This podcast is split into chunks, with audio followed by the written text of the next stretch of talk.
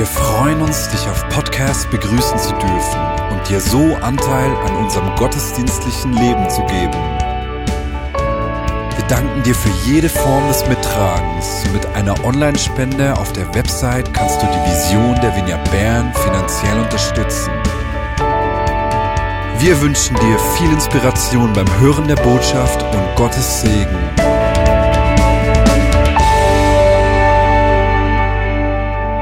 Haben in den letzten Wochen darüber gesprochen, dass emotionale Gesundheit und geistliche Reife untrennbar miteinander verbunden sind. Durch die Geschichten von Saul, Josef, Elia und Mose haben wir gesehen, dass das viel damit zu tun haben, dass wir Gott kennenlernen und gleichzeitig uns selbst auch kennenlernen. Und es gibt jemanden, der uns dabei hilft, denn niemand kennt uns besser als der, der uns erschaffen hat. Niemand ist mehr von dir oder von mir begeistert als Gott selbst. Und deswegen ist er die beste Unterstützung, wenn es darum geht, uns selbst kennenzulernen. Darf ich ganz kurz äh, bitten, könntest du schnell Tür zu tun? Die Autos, die vorbeifahren, lenken mich einfach ab. Das ist unglaublich lieb von dir. Gott hilft uns dabei, uns selbst kennenzulernen. Denn neben all den positiven Erfahrungen unserer Geschichte, die uns zu der Person geformt haben, die wir sind, haben wir alle auch herausfordernde Geschehnisse, Erlebnisse oder Aussagen von Menschen äh, erlebt oder Gewohnheiten und Muster entwickelt, die uns Leben rauben und die unseren Beziehungen Leben rauben. Und bis wir diese Dinge erkennen und ihnen ehrlich in die Augen schauen können, können diese Dinge über unser Leben und unsere Beziehungen bestimmen und sie prägen, ohne dass wir das merken. Deswegen haben wir uns in dieser Serie mit familiären Prägungen auseinandergesetzt. Und wir haben gesehen, äh, wie wichtig es ist, Unrecht als Unrecht zu erkennen, gleichzeitig aber auch den Personen zu vergeben, die uns das Unrecht angetan haben, um zu sehen, was Gott in, durch oder trotz unserer Geschichte bewirken will. Dann haben wir uns damit befasst, dass wir herausfordernde Lebenssituationen erfahren können, die sich wie eine Mauer vor uns aufzubauen versuchen. Und meistens ist es ja so, dass Gott diese Mauer nicht einfach sprengt. Das würden wir uns wünschen. Aber vielmehr kommt Gott mit uns durch diese Mauern. Er geht den Weg mit uns und zeigt uns dabei mehr über sich und mehr über uns. Und dann letzte Woche haben wir gesehen, dass Grenzen ein Segen sind. Niemand von uns muss alles können, muss in allem gut sein. Und deswegen können wir Grenzen und Umgaben dankbar umarmen. Jesus, ich danke dir für all die Dinge, die ich nicht kann, in denen ich richtig schlecht bin und in denen du mir andere Menschen zur Seite stellst. Und heute kommen wir zur zweitletzten Predigt in dieser Serie und ich möchte mit dieser Predigt zur Landung ansetzen. Ich spreche darüber, worauf eigentlich emotionale Gesundheit und geistliche Reife hinziehen. Was denkst du? Es, es geht um den Kern der Nachfolge, den Kern des Lebens als Christen. Was würdest du sagen, ist das besondere Kennzeichen von Christen? Worauf zielt das hinaus? Zu große Gruppe. Ich sag dir das gleich. Jesus hat es in Johannes 13, 35 folgendermaßen ausgedrückt. An eure Liebe zueinander werden alle erkennen, dass ihr meine Jünger seid. Lieben zu können ist das Ziel des christlichen Lebens. Und deswegen spreche ich heute darüber, wie wir äh, darin wachsen können, Gott und Menschen echt zu lieben. Und wenn ich mein Leben anschaue, dann, dann ist das in meinem Wollen und meinen Wünschen viel einfacher als in meiner Wirklichkeit. Ich weiß nicht, ob du das auch so erlebst, aber gerade die Menschen, die uns nahe sind, geben uns unglaublich viele Gründe, sie nicht zu lieben. Ich weiß, manchmal ist es gar nicht so leicht, mich zu lieben, Frag nur Caro, meine Frau. Liebe ist auf der einen Seite eine Frucht des Geistes, die in uns wachsen will. Und wie bei allen Dingen, die wachsen wollen, braucht das Zeit, es braucht Raum. Es ist für uns alle klar, dass Sportler trainieren müssen, um in ihren Fähigkeiten zu wachsen. Und wir beten alle für die Young Boys, die am Mittwoch Manchester United schlagen werden. Amen. Und es ist uns allen genauso klar, dass ein Musiker sein Instrument üben muss, um in den Fertigkeiten zu wachsen. Es versteht sich von selbst, dass Kinder seitenweise Buchstaben und Ziffern aufschreiben müssen, um lesen und schreiben zu lernen. Meine Tochter ist gerade in die erste Klasse gekommen und sie genießt es vollkommen. Sie war nur enttäuscht in der ersten Woche, dass es so wenige Aufgaben gibt. Wir genießen das noch, solange es noch so ist. Ne? Eine A4-Seite müssen sie machen. Sie nimmt jeweils alles, was sie kann, sechs, sieben Seiten und steht teilweise um sieben Uhr morgen auf, um noch ein bisschen Aufgaben zu machen. Lernen, üben. Und genauso will das Lieben gelernt und geübt sein. Und das hat viel mit unserer Entwicklung zu tun, unserer emotionalen Entwicklung. Und deswegen will ich so ein kleines Entwicklungsmodell von ähm, einem Mann lesen, der heißt M. Scott Peck, ein Psychiater, Psychotherapeut, Schriftsteller und Bestseller, den ich vor einigen Jahren gelesen habe, der über solche Entwicklungsphasen schreibt. Und das hilft uns auch, wenn wir unsere Liebesfähigkeit anschauen. Wenn wir beginnen ganz vorne ne, bei der Geburt, so ein Baby ist doch unglaublich süß. Als meine Tochter zur Welt gekommen ist, in der ersten Sekunde mit ihrem ersten Schreien habe ich mich unsterblich verliebt. Sie hat mein Herz auf einen Schlag gewonnen. Aber ihr war es vollkommen egal, wie es mir geht. Ne? Nix von, hey lieber Papa, wie geht's dir? Ne? Wenn sie, wenn sie durstig war, hat sie losgeschrien. Papa, ich will dich gerade nicht stören, aber ich bräuchte die Brust von Mama. Könntest du sie holen? Nee, Babys sind vollkommen auf sich selbst fokussiert. Sie spüren ein Bedürfnis, aber können das nicht ausdrücken. Das Einzige, was sie tun können, ist zu weinen.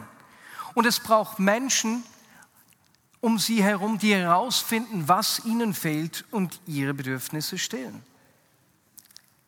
Ein Baby kann sich nicht bewusst auf seine Umwelt einlassen. Und weißt du, manchmal ist es so, dass wir Menschen aus unterschiedlichsten Gründen in unserer emotionalen Entwicklung äh, dort stehen bleiben. Und wenn das geschieht, wenn du Erwachsene hast, die in dieser Phase stecken geblieben sind, da, dann geschieht Folgendes. Sie erwarten laufend, dass andere Menschen für sie sorgen. Und deswegen behandeln sie andere Menschen als Objekte, die ihre Bedürfnisse zu stillen haben. Weil sie nur sich selbst und ihre Bedürfnisse sehen, können sie kaum Mitgefühl für andere Menschen empfinden. Und es ist schwer, andere zu lieben, wenn du nur dich selbst siehst. Das Baby wird älter, ne? es kommt in die nächste Stufe, es wird zum, Kleid, zum Kind. Und ein Kind nimmt nun seine Eltern wahr, aber es ist immer noch auf ihre Hilfe angewiesen. Und wenn das Kind seinen Willen nicht bekommt, reagiert es mit Nörgeln, Jammern, Betteln und Ärger. Und es ist in dieser Kindheitsphase, wo die Kinder auch komplexere Gefühle und Bedürfnisse kennenlernen und überhaupt erst lernen müssen, diese zu erkennen, diese zu benennen und sie angemessen äh, auszudrücken. Und wenn ich mich an meine Tochter erinnere, als sie, ja, das kann heute noch sein, wenn wir einkaufen gehen, Papa, darf ich diese Schokolade? Nein, wir kaufen heute keine Schokolade. Oh, das ist fies, das gibt's nicht.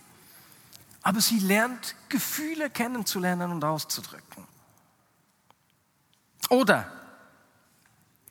in dieser Phase lernen Kinder auch Regeln und Gesetze kennen. Das ist absolut wichtig. Das, meine Tochter war vier, da musste ich ihr sagen, nein, man wirft nicht mit Steinen auf andere Kinder sie weiß ja noch nicht, dass das gefährlich ist. Regeln und Grenzen sind in diesem Alter sehr wichtig. Und wenn Erwachsene emotional in dieser Stufe stehen bleiben, dann siehst du das daran, dass sie ihre Gefühle nicht einordnen können. Und sie zeigen dann Verstimmungen deswegen, indem sie sich zurückziehen, schmollen, jammern, klammern, lügen oder sonst irgendwie was machen, um zum Ziel zu kommen. Und wenn wir das erleben, dann fühlt sich das manchmal manipulativ an. Menschen, die in dieser Phase stecken bleiben, die halten sich auch sehr stark an vorgegebenen Regeln und das gibt ihnen viel Sicherheit. Jetzt, wenn wir weitergehen, dann wachsen Kinder weit und werden zu Jugendlichen. Während der Teenagerphase lernen sie ihre Identität und ihre Überzeugungen kennen und sie suchen das. Und es ist richtig gesund, dass sie die Regeln ihrer Kindheit zu hinterfragen beginnen. Sie wollen wissen, weswegen soll ich mich so verhalten? Will ich das wirklich? Was steht dahinter? Und das kann sich durchaus darin äußern, dass Kinder dann eben gegen die elterliche Autorität rebellieren. Und in dieser Phase wissen sie oft eher, was sie nicht wollen, als was sie definitiv wollen. Und deswegen definieren sie sich auch schnell mal in Abgrenzung zu anderen. Und auch wenn sie in dieser Phase immer noch die Unterstützung der Eltern brauchen, wollen sie ja nicht als Kind behandelt werden. Hast du auch schon mal zu deinem Ehemann oder zu deiner Frau gesagt, behandle mich nicht wie ein Kind? Das kennen wir auch. Und wenn ich an diese Entwicklungsphase denke, würde ich sagen, dass viele Menschen in unserer Kultur emotional genau hier an diesem Ort stehen geblieben sind. Und das zeigt sich dann, dass Menschen sich schwer tun daran, ähm, etwas zu geben, ohne sich kontrolliert zu fühlen oder fordern zu werden. Oft fehlt es auch an der Fähigkeit, auch das Gegenüber zu hören und zu verstehen. Menschen, die hier stehen geblieben sind, tun sich schwer, Kritik anzunehmen und werden schnell verteidigend. Aber das, der Jugendliche bleibt nicht dort stehen, glücklicherweise äh, werden wir zu Erwachsenen, so wie wir alle emotional erwachsen sind. Ne? Und man erkennt emotional erwachsene Menschen daran, dass sie eigene Gedanken und Gefühle erkennen und Verantwortung für sie übernehmen können. Dass sie Wünsche und Bedürfnisse direkt und ehrlich äußern können. Dass sie eigene Grenzen, Stärken und Schwächen einschätzen und anderen gegenüber dazu stehen können dass sie auf andere eingehen können, ohne sich zu verlieren. Dass sie auf andere, dass sie andere respektieren können, ohne sie verändern zu wollen. Und dass sie auch in Stresssituationen Überzeugungen und Werte behalten, ohne feindselig zu werden. Sie finden Lösungen in Konflikten, die auch die Seite des Gegenübers berücksichtigt. Und Sie sind Menschen, die sich selbst und anderen zugestehen, Fehler zu machen. Ist es nicht schön, dass wir alle emotional so erwachsen sind? Aber wenn wir dieses Bild anschauen nochmals, dieses Kindes in übergroßen Kleidern, dann geht es uns mit dieser Liste doch ähnlich. Ich weiß nicht, wie es dir gegangen ist, wenn ich mein Leben anschaue und dann diese Liste sehe, dann merke ich, hey, da tue ich mich damit schwer. Das ist gar nicht so einfach. Da kämpfe ich. Wenn ich ganz ehrlich bin, geht es immer wieder in meinem Alltag um mich. Und dieses Lieben lernen hat viel damit zu tun, dass wir Menschen aus dem Fokus, aus dem Zentrum unseres Lebens rücken, dass sich nicht alles um uns drehen muss. Eines der größten Geschenke, das wir Christen unserer Welt machen können, ist es, emotional gesund zu werden, emotional erwachsen zu werden und zu Menschen zu werden, gelernt haben, wie man liebt. Aber das ist gar nicht so einfach. Wie lernen wir das?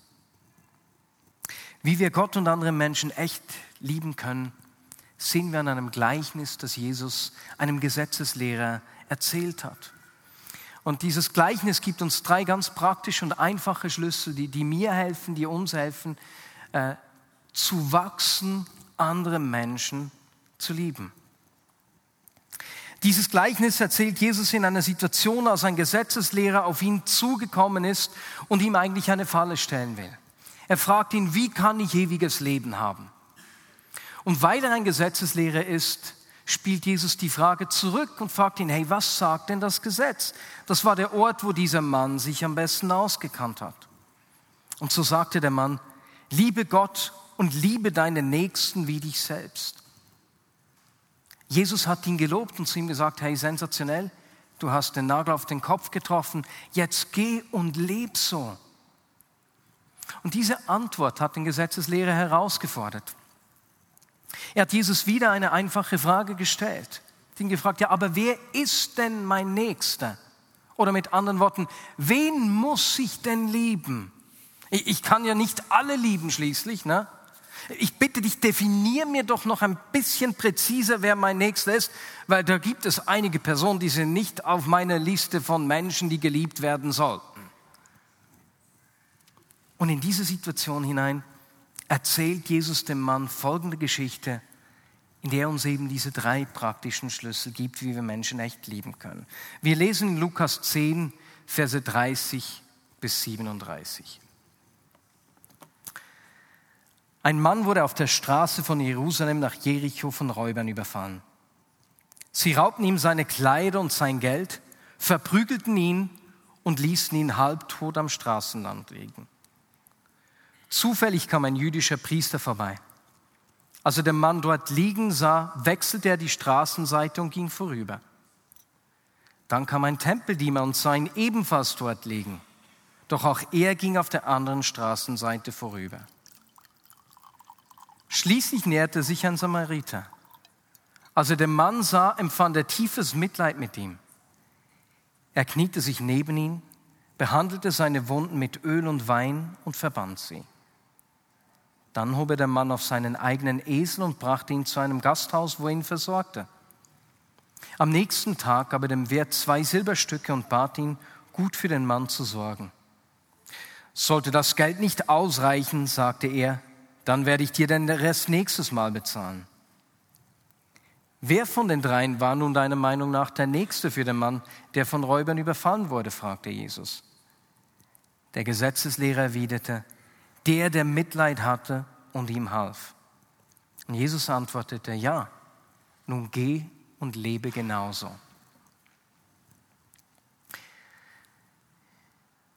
An der Bewegung, die dieser Samariter macht, sehen wir drei Schlüssel, wie wir Menschen echt lieben können. Und ich möchte gleich beginnen und die drei aufzeigen. Es beginnt damit, dass der Samariter von seinem Esel steigt. Er hat den Mann später auf seinen eigenen Esel gepackt. Und so steigt er sozusagen vom hohen Ross und lässt sich auf diesen verletzten Mann ein. Das ist der erste Schlüssel, sich auf das Gegenüber einzulassen. Und dann sehen wir, dass dieser Mann sich selbst bleibt. Das ist der zweite Schlüssel. Ich werde gleich etwas näher erklären, was ich damit meine. Drittens, sehen wir, als er auf diesen Mann zugeht, das war ein Jude, er war ein Samariter, das, die waren voneinander getrennt, als er auf diesen Mann zugeht, überbrückt der zwei Welten. Und genau das ist es, was die Liebe macht. Sie schafft Verbindung zwischen zwei Welten. Aber lasst uns mit dem ersten be beginnen. Der erste Schlüssel ist, sich auf das Gegenüber einzulassen.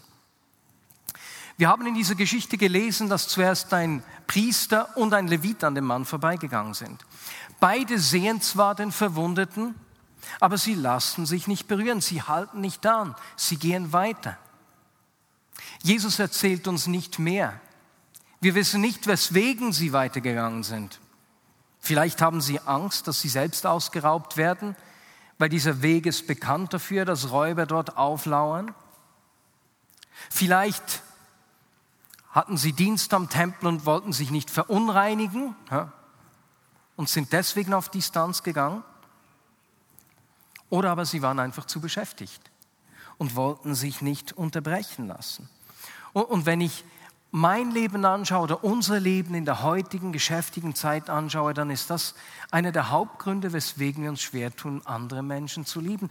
Wir nehmen uns die Zeit nicht. Aber ganz anders diese Samariter. Ausgerechnet ein Samariter wird hier von Jesus als Vorbild verwendet, der vor den Juden äh, gemieden wurde, der als unrein galt und der zutiefst verachtet wurde. Dieser Samariter sieht den Juden und hat Mitleid mit dem Verletzten.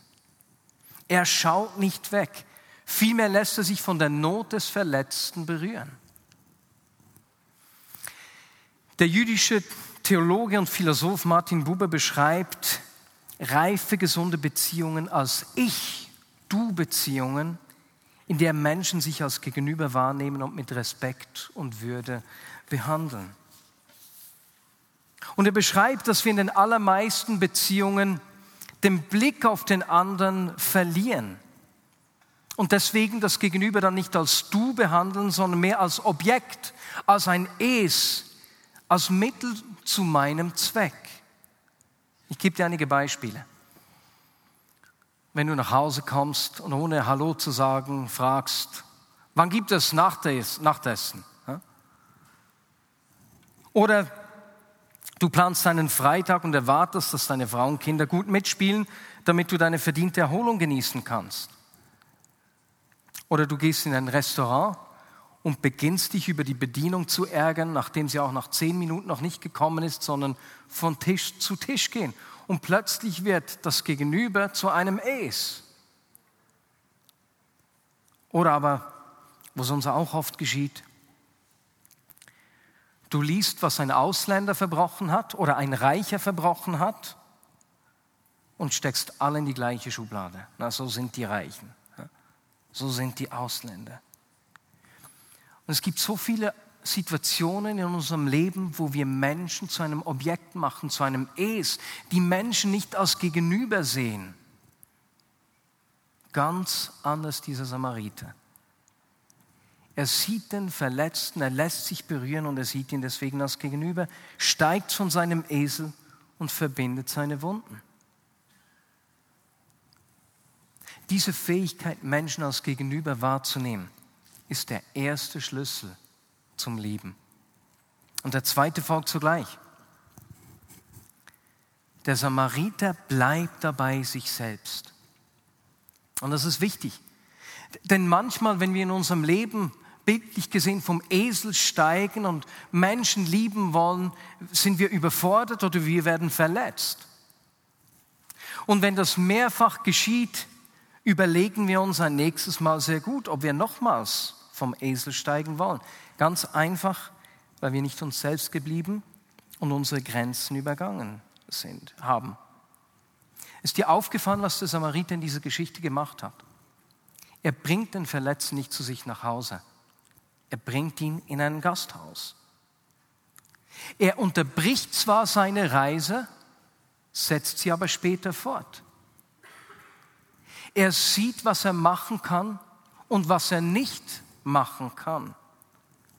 Und weißt du, manchmal hören wir solche biblischen Geschichten und denken, ach, ich wäre doch auch gerne so wie dieser barmherzige Samariter, aber ich kann nicht die ganze Welt retten. Nein, das kannst du nicht. Und es ist auch nicht deine Aufgabe, die ganze Welt zu retten. Das ist die Aufgabe von sonst jemandem, Jesus selbst. Dort, wo wir versuchen, die ganze Welt zu retten, setzen wir uns an seinen Platz. Wir sind nicht mehr uns selbst, wir wollen ihn sein. Unsere Aufgabe ist es, mit offenen Augen und offenen Herzen durchs Leben zu gehen und uns auf diese Menschen einzulassen, die Gott in unser Leben stellt. Eine Person nach der anderen. Das ist der zweite Schlüssel. Der Samariter bleibt sich selbst. Und der dritte ist, dass er diese Welten verbindet. Weißt du, bei sich selbst zu bleiben heißt nicht, dass wir keine Kosten tragen sollen. Dieser Samariter hat hohe Kosten getragen. Die erste war, dass da dieser Jude war. Juden waren aufgefordert, Samariter zu meiden. Es hat geheißen, dass man von Samaritern kein Brot annehmen soll und da sieht er diesen Mann am Boden, er wäscht seine Wunden mit Öl und mit Wein und weiß nicht, wie der reagieren will. Es ist eine verletzliche Situation. Und er nimmt ihn, verbindet seine Wunden und bringt ihn zum Gasthof. Und die Kosten, die er hier trägt, das ist zuerst mal Überwindung. Wie wird er reagieren? Es kostet ihn seine Zeit und es kostet ihn sein Geld. Aber als er das macht, überwindet er diese Trennung zwischen diesen zwei Volksgruppen. Wir, wir müssen nicht vergessen, dass Jesus diese Geschichte an einen Gesetzeslehrer erzählt. Ein Gesetzeslehrer, der den Samaritern gegenüber Vorurteile hat. Und als Jesus ihm diese Geschichte erzählt hat, sagt ihm, weißt du, zu lieben kann manchmal ganz viel kosten. Wenn du das tust, wird es dir richtig wehtun von Zeit zu Zeit. Und dort, wo wir lernen, Menschen echt zu lieben, wird es uns auch immer was kosten. Und das beginnt in unserer engsten Nähe. Manchmal, wenn du Krach hast mit einer, mit einer nahen Person, deinen Eltern, einem Ehepartner, kann es sich anfühlen, als wären Welten zwischen euch. Und es kostet etwas, diesen Schritt zu machen, den ersten Schritt und die Verbindung zu suchen, diese Welten miteinander zu verbinden. Es kostet uns manchmal unseren Stolz, vielleicht unseren Ruf, unsere Zeit, unser Geld. Die Welten zu verbinden bringt Kosten mit sich. Und das beste Vorbild, das wir darin haben, ist Jesus selbst. Er sieht uns Menschen und liebt uns so sehr, dass er sich immer wieder auf uns einlässt, dass er uns immer wieder als Gegenüber sieht. Und wenn er uns begegnet, bleibt er dabei sich selbst. Und diese, das ist ein Gedanke, der mich echt beschäftigt. Gott hat mit Abraham einen Bund geschlossen. Und sein Volk, die Israeliten, haben, haben diesen Bund immer wieder gebrochen. Sie haben alles gemacht, was sie nicht tun sollen. Aber bis heute ist Gott seinem Bund treu geblieben. Ist das nicht unglaublich? Nichts, wenn wir das Buch, wenn wir die Bibel lesen und sehen, wie sie hier Götzendienst betrieben haben, hier auf ein Volk vertraut haben, nicht auf Gott, nichts, was sie tun, bringt ihn davon, sich selbst zu bleiben und seinem Bund treu zu bleiben. Ist das nicht unglaublich? Er bleibt immer sich selbst, bis zu dem Punkt, dass er Jesus seinen Sohn sendet, der für uns Mensch geworden ist, für uns gestorben ist und damit all unsere Fehler, all unsere Sünde, alles, was uns von Gott trennt, auf sich genommen hat, um diese zwei Welten zu verbinden, um uns die Nähe zu ihm zu ermöglichen. Und so hat er uns mit Gott versöhnt. Eine unglaubliche Liebe, die wir erlebt haben. Und wenn ich mir Gottes Treue so vor Augen führe, seine Liebe, wie er die vorlebt, da kann ich nicht anders, als mein Leben hinzugehen und zu sagen, Gott, ich will lernen, Menschen zu lieben, wie du sie siehst. Sie wahrzunehmen, mich auf das Gegenüber einzulassen, mich selbst zu bleiben, ganz egal, wie die Menschen sich verhalten. Und diese Welten zu verbinden und Versöhnung zu bringen. Wir können das leben, weil er uns das vorgelebt hat, weil wir seine Liebe immer wieder erfahren. Und nun bitte ich dich zum Schluss dieser Predigt, dir eine Situation, die nächsten Beziehungen vor Augen zu führen, Orte in deinem Leben, wo du in der vergangenen Woche herausgefordert warst in deiner Liebesfähigkeit, wo, wo Menschen deine Liebe herausgefordert haben. Versuch dir diese Situation praktisch vorzustellen. Orte, wo du siehst, hey, das war so ein Übungsfeld, um in meiner Liebe zu Menschen zu wachsen. Und dann kannst du bitte die Folie nochmals einblenden mit diesen drei Schlüsseln. Und dann überleg dir diese Situation, in der du warst. Wie hast du das Gegenüber behandelt? Als du oder als es? Hast du die Person im Blick gehabt oder deine Ziele?